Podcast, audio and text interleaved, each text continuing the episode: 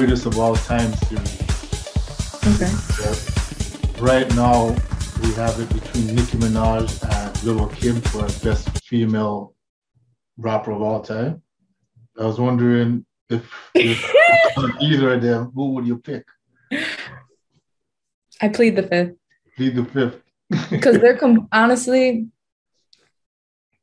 I will say this, like, I grew up more on Nicki Minaj than Lil Kim, but Lil Kim is such an influence on female rappers today.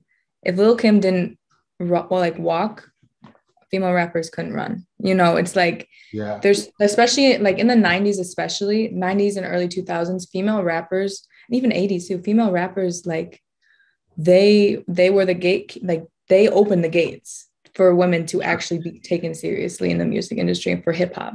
So it's like Lil Kim, even Mary J. Blige, Missy Elliott, like those type of, even Lauryn Hill too, because she kind of like was rapping too. So yeah. It's like, you know, those type of women, I can't compare them to the current, like Nicki Minaj and I mean, you could say Doja Cat, you could say, what's like a main, maybe Cardi B, but like, you can't really compare them to one another because there's such different points in time and there's such different style of rappers, and they did completely different, because Nicki Minaj herself, like she's one of the queens of rap, but like so is Lil Kim, so there can be more than one queen in a kingdom, like in multiple kingdoms, because they're in different times, so obviously different kingdoms.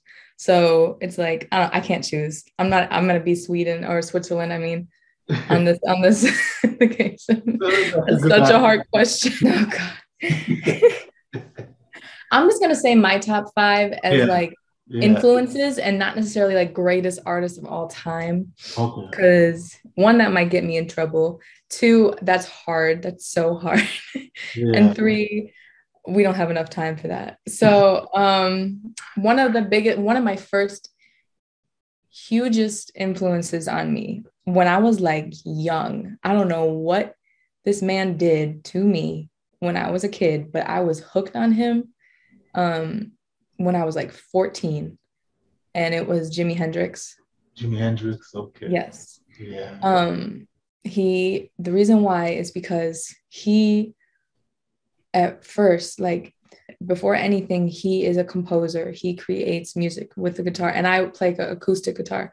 So I resonated with him.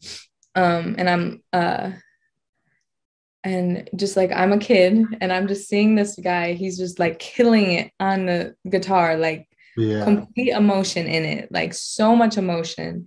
And I'm just like watching in awe, like this man is shredding it on the guitar. And I love guitar solos. Like that's one of my favorite things to listen to. So I see this man and I'm just like, oh my God, this is the coolest thing ever. And his voice is very unique. He hated his voice. Fun fact, Jimi Hendrix never listened back to his vocals because he hated his vocals, but his vocals are so freaking cool. So it's like, sometimes artists are their worst critics. I know I am. I'm so hard on myself. That's what happens. Yeah. But so on top of that, and on top of him just being a very like peaceful soul, like he never like had those videos, you know, that artists have where they're like attacking people or they're like losing their minds or like they're getting really, really angry. He always kept his cool. Maybe he was high, I don't know, but you never know. But and he always just made people like light up when he was in a room. Whenever I see documentaries for him, every time he walks in a room, people just are smiling so hard. Yeah. And he influenced rock and roll in that time frame so much, and he died so soon. Like he shouldn't have died as soon as he did. But I think for where he was at, as far as a musician in that era, he influenced it a lot, especially when he did the guitar solo for the national anthem at, I forget where it was, but he did a rendition of the national anthem and he made it kind of like what America sounds like, as far as like very brutal. It's very aggressive. It doesn't sound, you know, like the patriotic, you know, blah, blah, blah.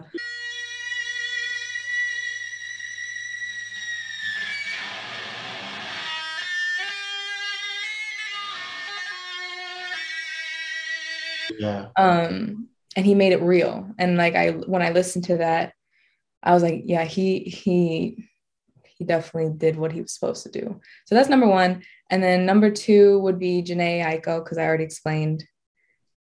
She's just, her evolution as an artist is crazy, and her lyricism is amazing. And she makes music out of sound bowls and singing bowls. And I think it's she's very purposeful with her music, and she's definitely created a whole new realm of what is mainstream music. She made sound bowls mainstream. So I thought that would never be a thing, and she made it a thing. So that's number two. Number three is Janis Joplin, because of how emotional she is in her music.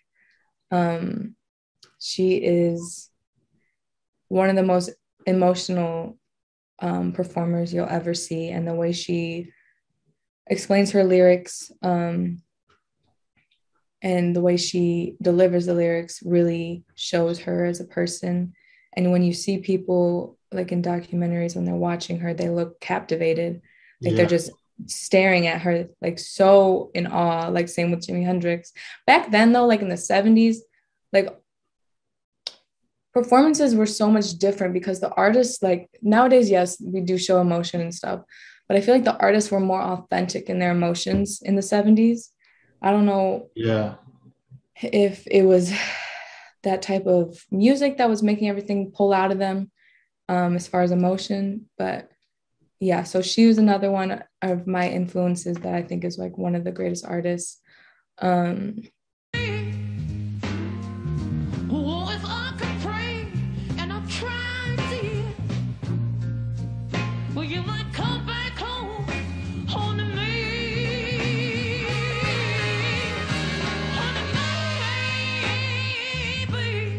Obviously, Aretha Franklin.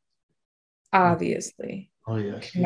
Cannot have a top five without Aretha. She completely defined R&B, soul, even rock. Like, she defined a whole movement of sound.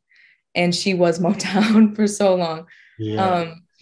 And she brought so many artists, like, up. She brought so many people to light. She brought people with her. She even like now she has like she left behind a whole family of people that are creatives and that are, you know, maintaining her vision and everything like that. So she left a legacy for sure. And she was so talented, and she didn't care who judged her about like what she looked like and how she sounded. She just did what she was born to do. And I commend that so much. And I think she is the most beautiful singer ever.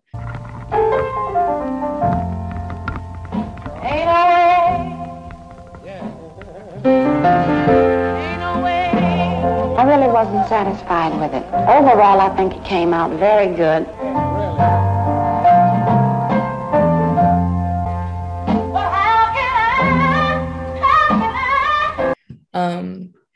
And then number five.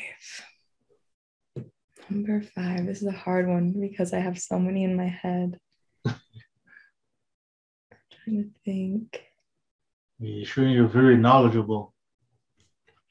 I am. I know a lot of it. I was blessed that I have parents. Oh, I have it. Prince. Mm-hmm. And before anyone ever comes for me, I didn't say Michael Jackson because it's not, you don't need to speak because we already know. But Prince, because he created a whole new look for what a male could be in the mainstream.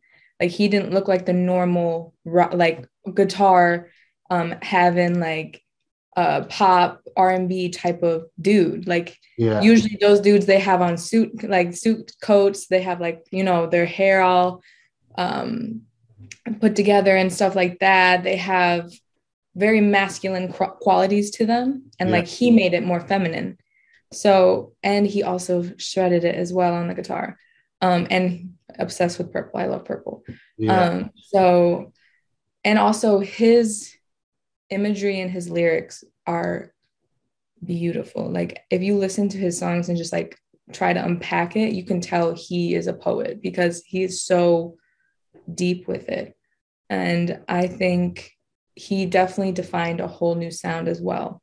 And without him, a lot of different R&B artists wouldn't have the confidence to be more feminine, wouldn't have the confidence to, especially The Weeknd.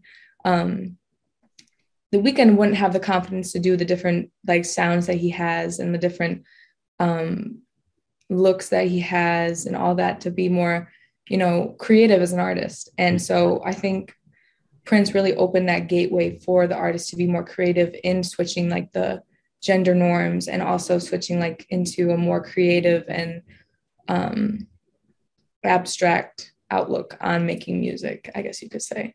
So those are my top five. Okay, that was really in-depth and good answers. Yeah, I'm sorry. I'm not a surface level person. That was really good answers. Thank you. I mean, you can find me on all social media, Rose Thornberry. There's no other artist named Rose Thornberry, so if you see Rose Thornberry, it's probably me. Yeah. And that's on all social media, so Instagram, Facebook, Spotify,